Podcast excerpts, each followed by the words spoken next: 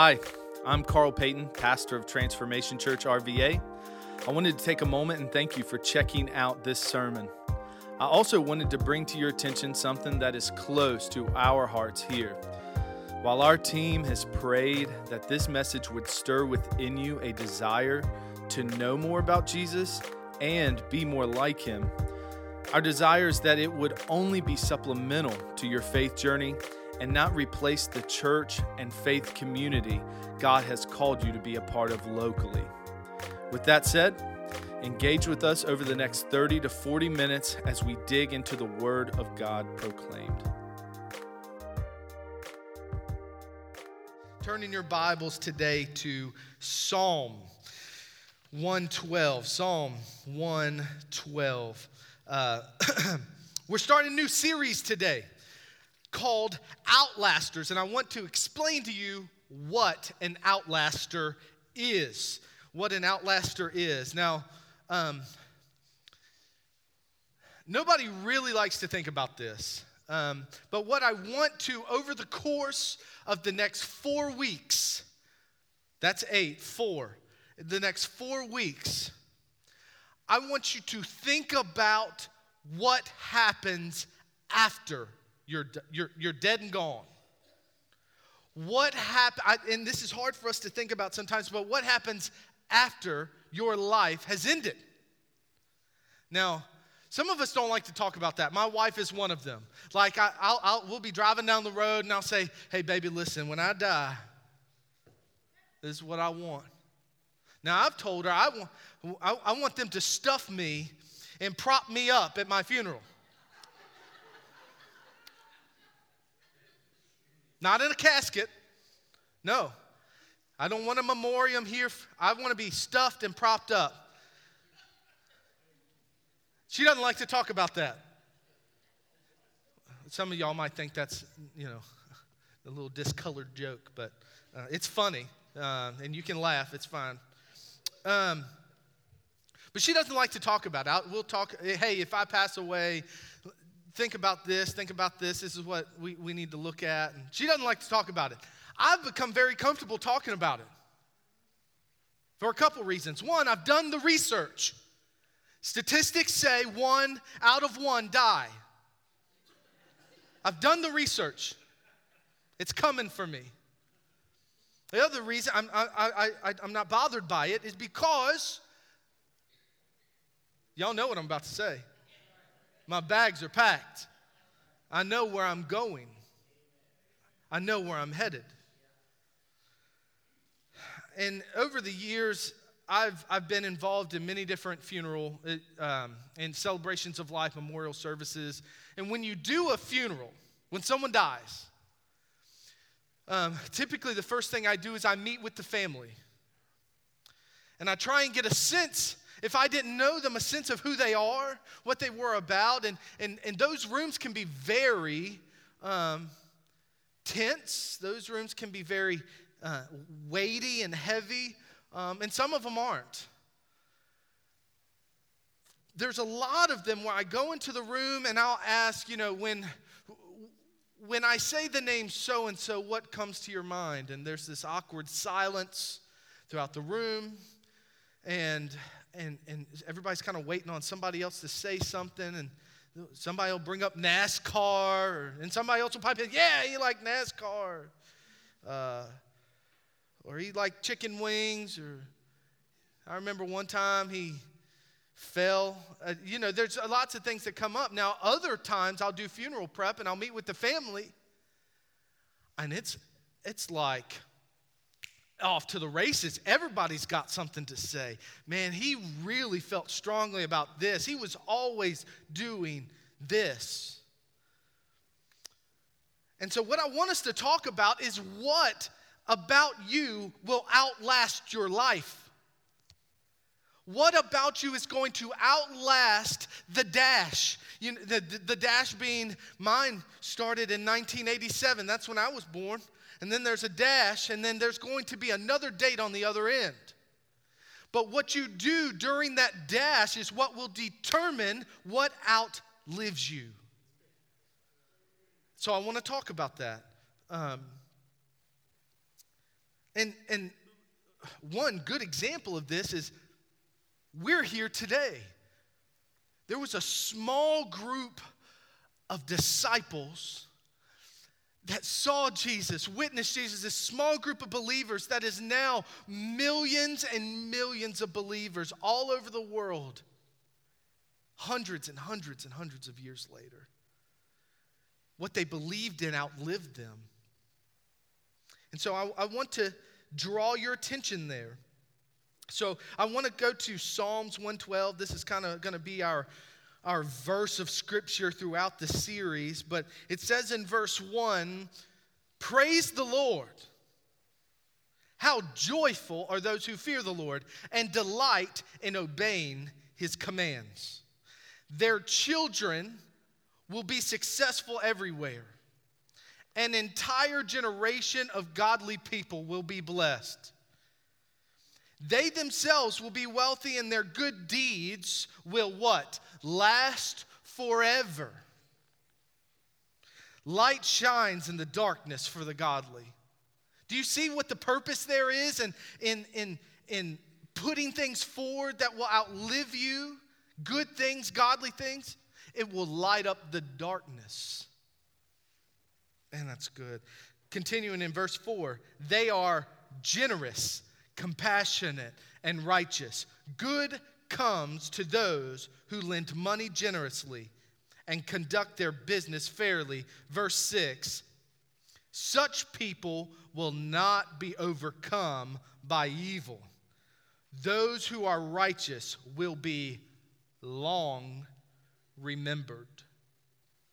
Long remembered.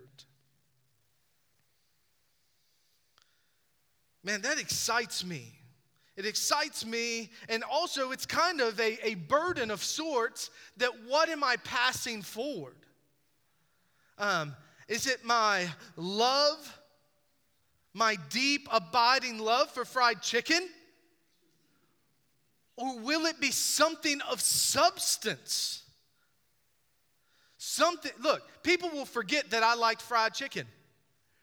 But generations from now, I do not want people to miss Jesus. And so today, in a world where it's it's like we love money and use people. I want us to love people and use money. So this this series for the next 4 weeks is about giving. Everybody say giving.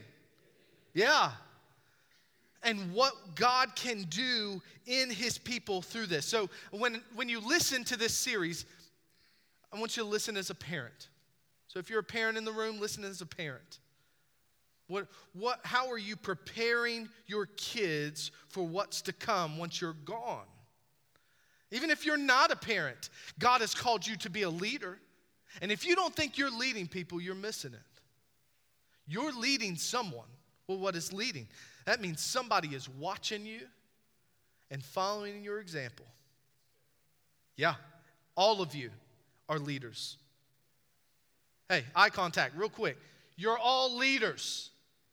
You're leading your family somewhere. You're leading this church somewhere. You're leading your friends, your coworkers, your children, your neighbor. You're leading somebody. Somebody is watching.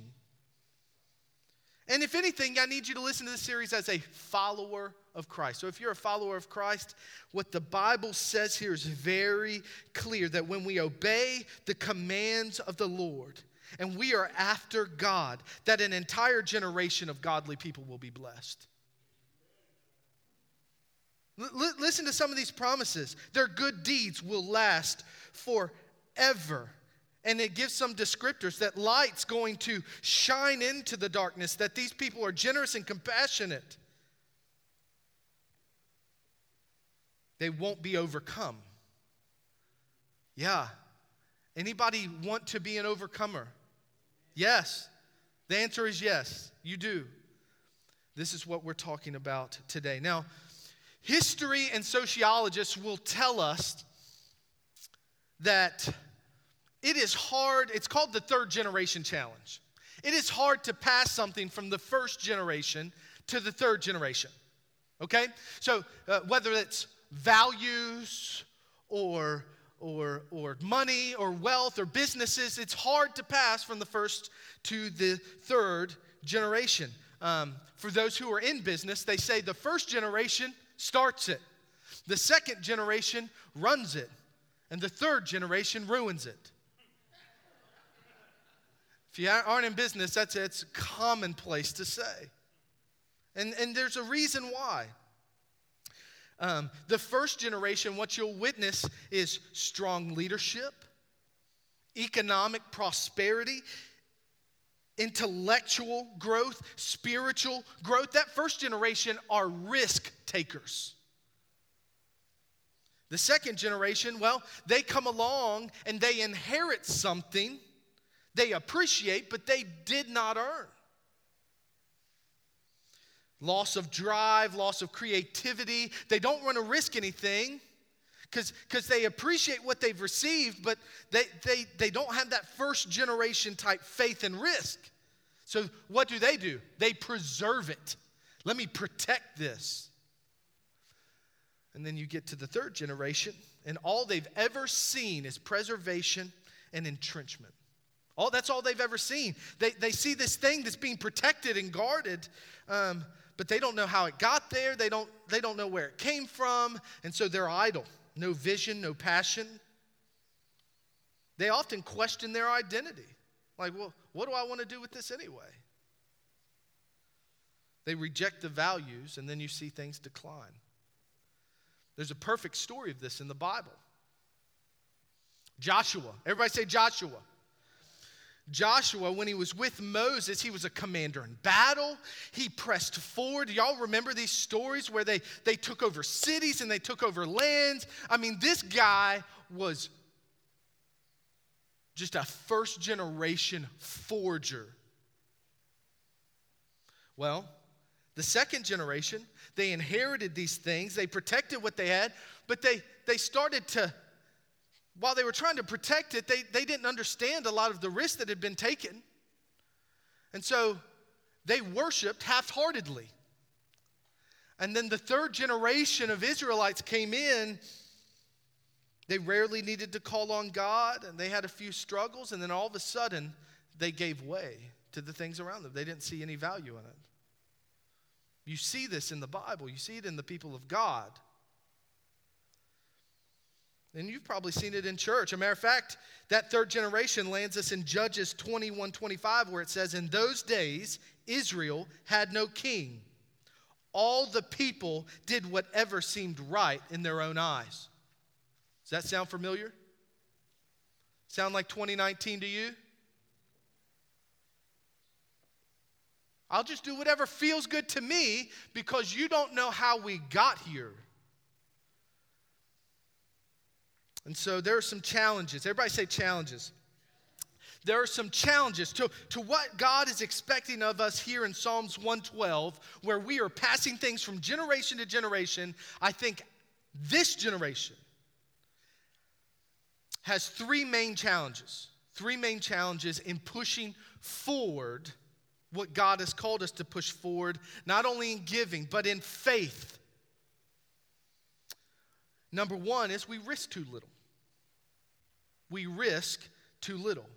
Now, what do you mean by that? Well, here's what I mean. When I grew up, when my grandparents grew up, let, let, I'll start there with my parents. I'll start with my parents. Um, nobody wore seatbelts back then. What was the seatbelt? That was your mom's arm. I'm pretty sure that's where they came up with the airbag.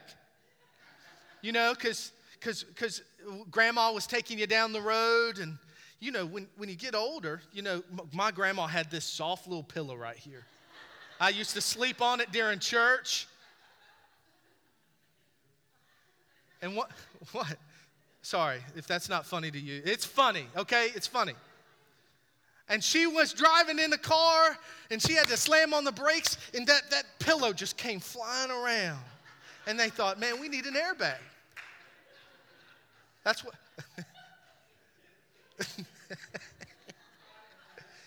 okay, that's not how it came about, okay? It's, it's, it's just a fake story, but you, you get what I'm saying. When I, anybody ever dive from the high dive? We did that. Yeah. I used to go out in the streets of my neighborhood with no, we didn't have cell phones. Well, I'd just roam and my mom would be, back, be back by the time it gets dark. If I did that today, I would end up in prison for abandoning my child. You know that that's exact Child Protective Services would be at my door. In West Virginia, we rode in the back of pickup trucks, like on the wheel well. Yeah. Sometimes dead animals in the back of it. I remember driving to church. My parents had a station wagon with a seat in the back. Y'all, and you face backwards? You ever ridden in one of those? Some of y'all, some of y'all don't even know what I'm talking about. There's some kids in this room that that didn't happen. There's no way. Yeah. And we used to play back there. We weren't buckled in. We just played.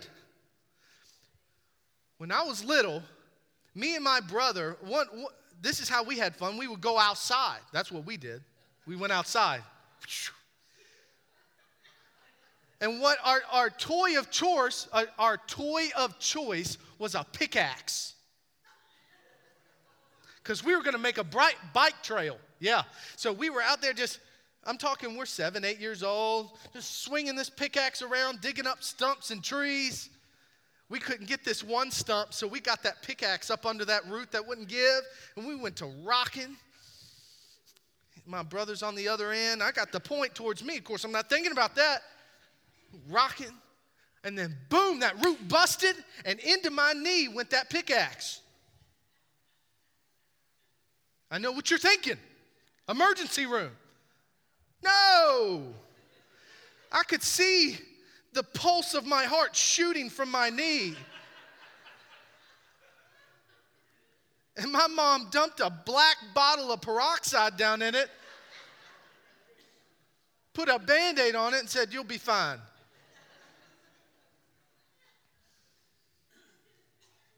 But today, today we remove playground equipment because they might skin their knee.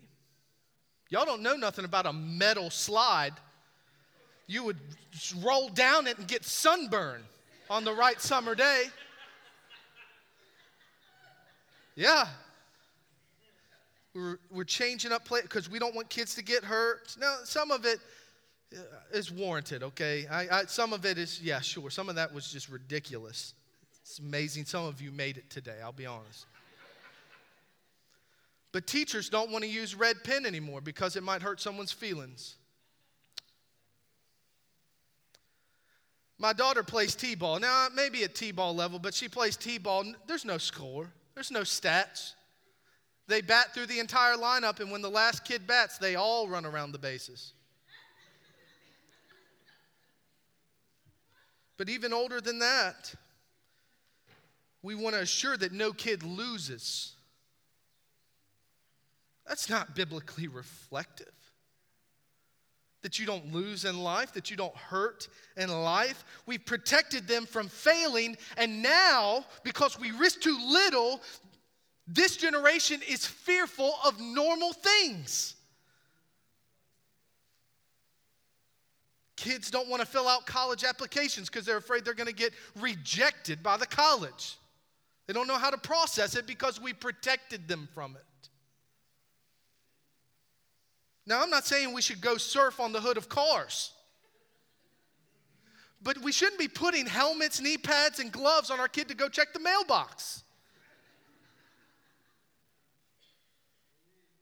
Listen, the people of God, that first generation, they're known by risk, godly, faith filled risk, where their lives were on the line giving till it hurts that we just don't risk. We don't risk anymore. I think it's a problem because what it robs you of is an opportunity for God to build your faith. You will see no helmets or knee pads in here. It's the scrapes and bruises that prepare you for the hurt that is inevitable. Number one, we risk too little. Number two, we rescue too quickly. Kid forgets to do a science project. They come home, parents go to work. Let me cut up a Coke bottle and I'll make your science project for you. Yeah, it happens. They forget their jacket or they forget their lunch money. Now, when I did that, I starved to death and froze. And I never forgot it again. I, am lying, I forgot it again. I was a lot skinnier then. You see, I've learned.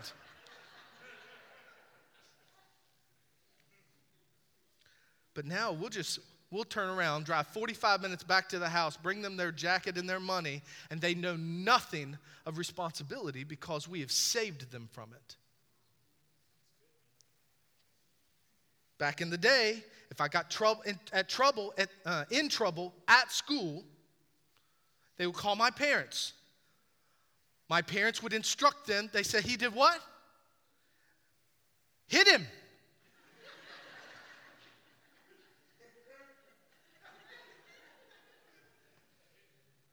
It was standing rule at church that I got hit. It was a standing rule. Now, we run to we run to the school. My baby didn't do that.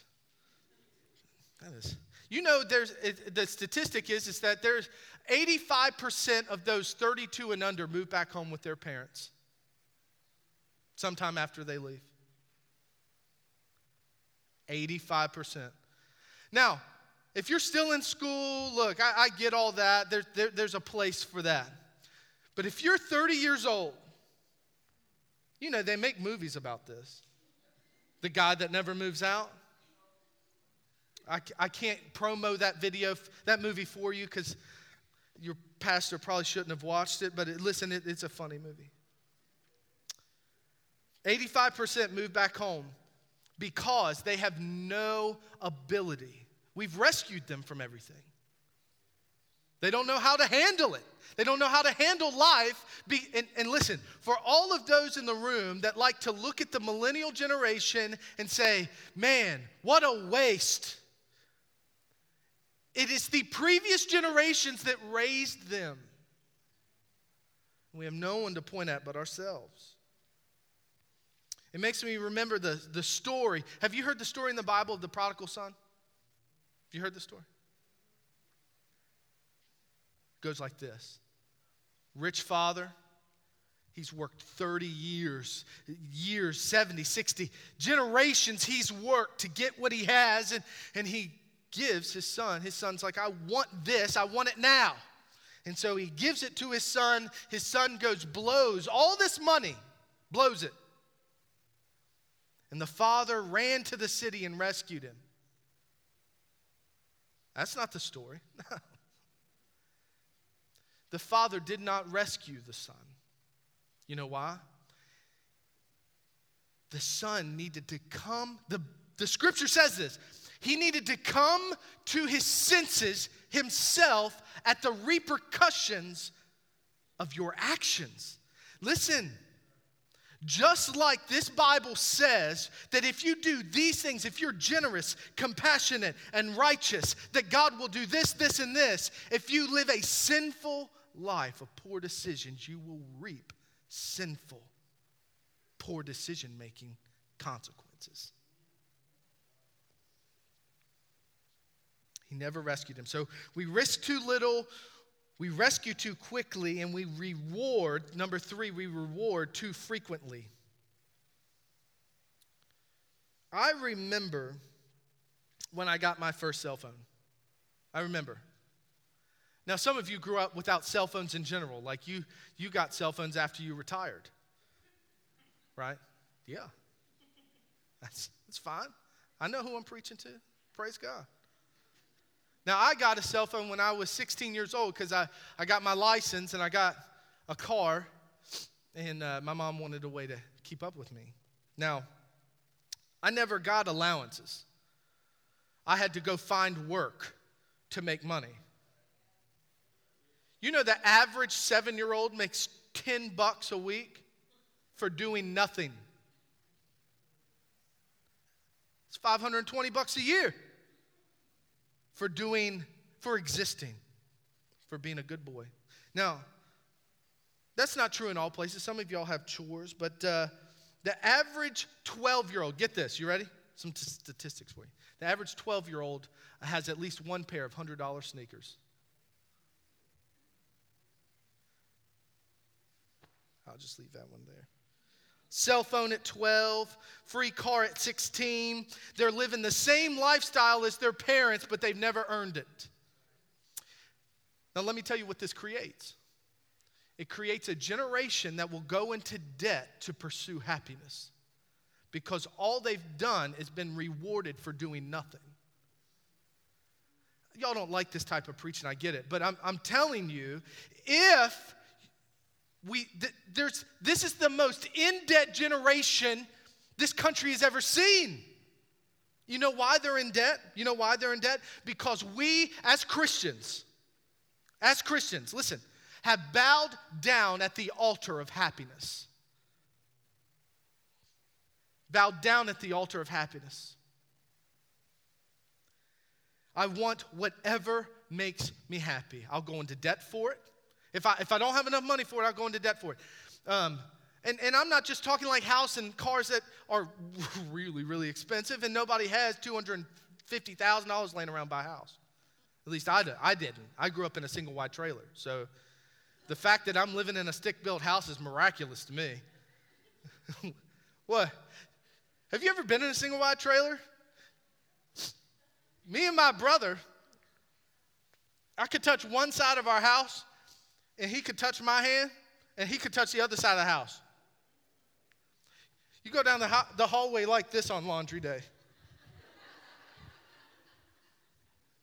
Y'all don't know what I'm talking about. That's fine. But we've bowed down at the altar of happiness. We'll go into debt over silly things. Well, it even trickles into marriage. I'm going to marry this person because they make me happy. Until they don't make me happy. And then I'll just go back on all the promises I've made. You, you see how it infiltrates our promises and our commitments as Christians when we pursue happiness? You know, because the Bible says, Be happy, for I am happy. No, the Bible doesn't say that. It says, Be holy as I am holy. You see, God's after your holiness, not your happiness.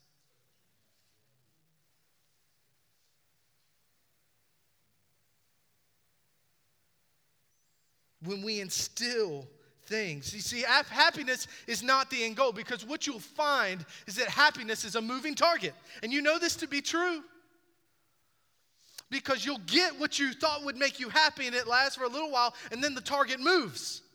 Oh, this will make me happy. This will make me happy. But what Christ is after is a generous heart, a compassionate heart, a righteous heart, as it says in verse 4, because happiness is a should be a byproduct of what we should be after. And so let me lay the foundation for this whole series with this phrase. We need to worry less about today's happiness and more about tomorrow's readiness. We need to be we need to worry less about today's happiness and more about tomorrow's readiness.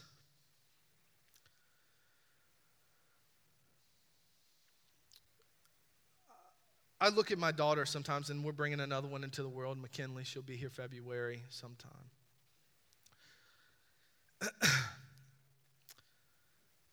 and look, I'm not going to be able to li- leave them some type of dowry, some type of hundreds of thousands of dollars that they can get started in life on. I'm not, I'm not going to be able to do that.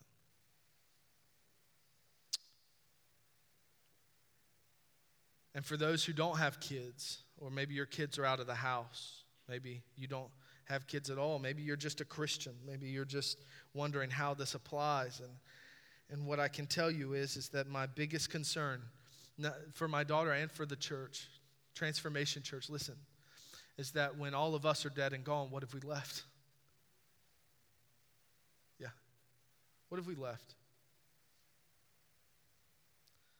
And how do we prepare them? How, how do I make you ready? Now, just a couple things here. So, so the next three weeks, we're going to talk about three things. Next week, we're going to talk about how we're going to learn how to create wealth to use for the glory of God. For some reason, there's this really bad stigma about wealth. Evidently, Christians can't be wealthy, which is ridiculous. Um, the Christians that you see that uh, you may that, that may rub when it comes to wealth is probably Christians who love wealth more than Jesus. And that's the problem. The Bible says nothing of Christians having to be poor. You know why? Because look, if Christian, if, if it's bad to be wealthy, then it means that evil is funded and the kingdom of God is not. Even the Bible says that Christ himself owns the cattle on a thousand hills. The, the goal of the Christian is not to be poor and broke. The, the aim of the Christian is to take what God has given us and use it for his glory. Oh. It is a common phrase around our house that the money we make is from God. So when we, if, if there's ever a wrestle with tithing, hear me. I'm giving back to Him what He gave to me. It's His to begin with. And all He asks of me is the 10%. That's what we call tithing. That's what we call it 10%. To give back to Him. When we talk about our house, and, and people are like, oh, y'all have all those people over all the time? Yes, it's not my house, it's for the glory of the Lord. My car, i just, i just give people things. If they, if they need it, they, they have need of it. i just, it's not for me. It's for me to bless others. So, how do we create wealth to use it for the glory of God? The week after that, create a hunger for first, genera- uh, first generation faith in Christ. How do we instill in a generation not just what we've experienced, but what they can experience?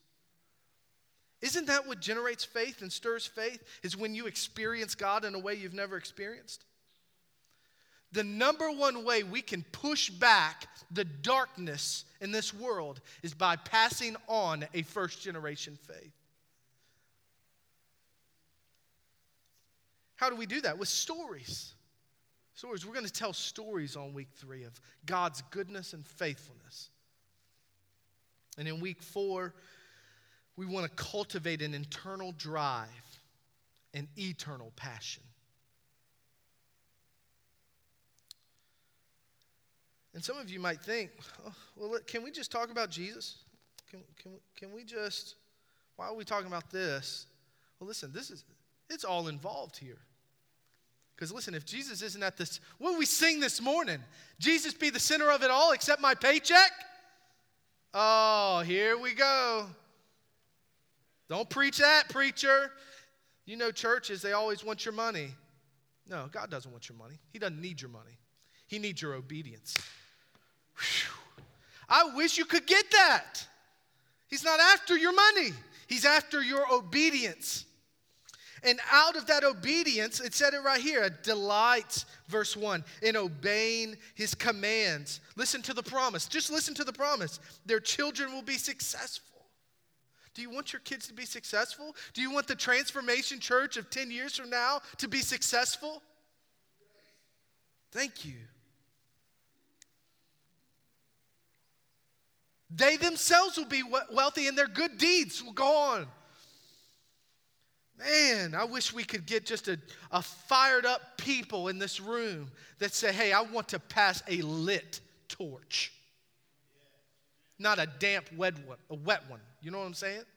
Damp and wet are the same thing, but I put them all together because I want you to get the picture. Good comes to those who lend generously they will not be overcome with evil. This is what I'm after. That's what the Lord is after in you. First Chronicles, and I'm going to close. First Chronicles uh, 28, 9 through 10 says this And Solomon, my son, listen, learn to know the God of your ancestors intimately. You know why he says that? Listen, if, if, if, you, if your parents are still alive, I need you to hear this.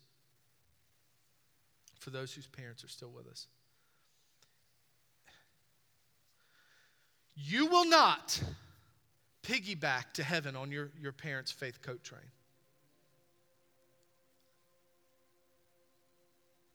I, I witnessed my mother walk through divorce, walk through such hard times financially. And I've, I've, I've told this story before. And there were times where we didn't, we didn't have money for groceries, but she would cut the tithe check anyway.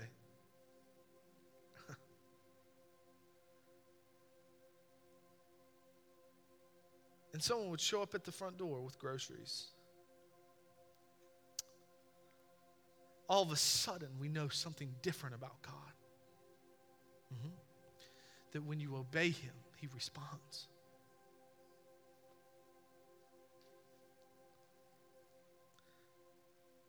Now I know that intimately. I know, look, I have been in seasons where I did not give anything to God financially, and my budget was always tighter. I was like, where did all the money go? But when I give to God, all of a sudden, it's like things just, and I'm not making any more money.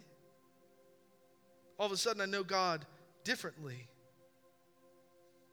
when I've been brokenhearted and wondered what could heal this wound. And He comes in and He heals it. All of a sudden, I know it's not just because my mom said He's faithful. It's not just because my grandfather knew He was faithful. It's because I have experienced His faithfulness. That's what he's saying right here in First Chronicles. David is saying to Solomon, learn to know the God of your ancestors intimately. Get to know him firsthand. Worship and serve him with your whole heart and a willing mind. For the Lord sees every heart and knows every plan and thought. If you seek him, ha, you will find him. So take this seriously. The Lord has chosen you to build a temple as his sanctuary. Be strong and do the work. I'm asking you today to know God intimately, to seek him, because he has called you to something. And it is more than just sitting in this pew Sunday morning. Yeah. He's called you to something. He's called me to something. He has me pastoring here and, and, and doing the, walking this life with you currently so that this church, when I'm long and gone, whether dead or, or whatever, when you're long and gone,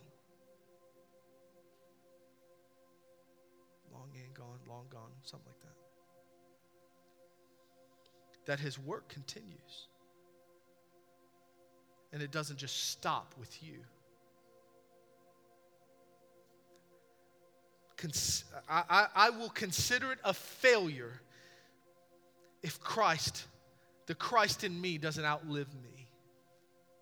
I want to outlast. I want that to outlast.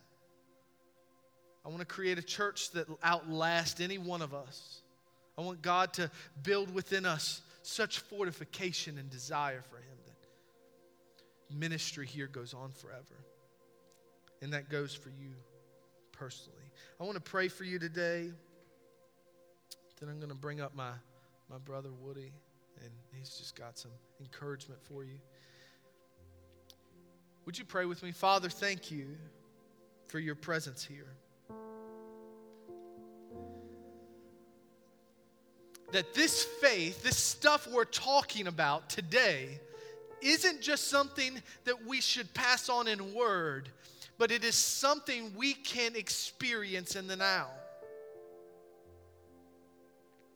That your faith isn't just a fable, your faithfulness isn't just a story, but it is active and working. God, stir within us today a desire for our kids, for the future of this church, for those we are leading as a follower of Christ, that when people look at me, they would say, Man, he loved the Lord. Man, she loved the Lord. Well, everything they had was for him. God, stir within us a desire to be closer, more intimate with you. And we will give you all the praise and all the glory for great things have you done. We need you more now than ever before, especially in this day and time. So, God, let us push back against the tide and, and this, this fleshly desire to reserve and pull back and, and just hunker down. But God, let us stand up in faith and in fullness, knowing the God that we serve. Give us courage, give us bravery. Strengthen us with your Holy Spirit, we ask. In the precious name of Christ. Everyone said, Amen. Thanks for streaming this audio from Transformation Church RVA, located in Richmond, Virginia. For more information, check out our website at www.transformationrva.com.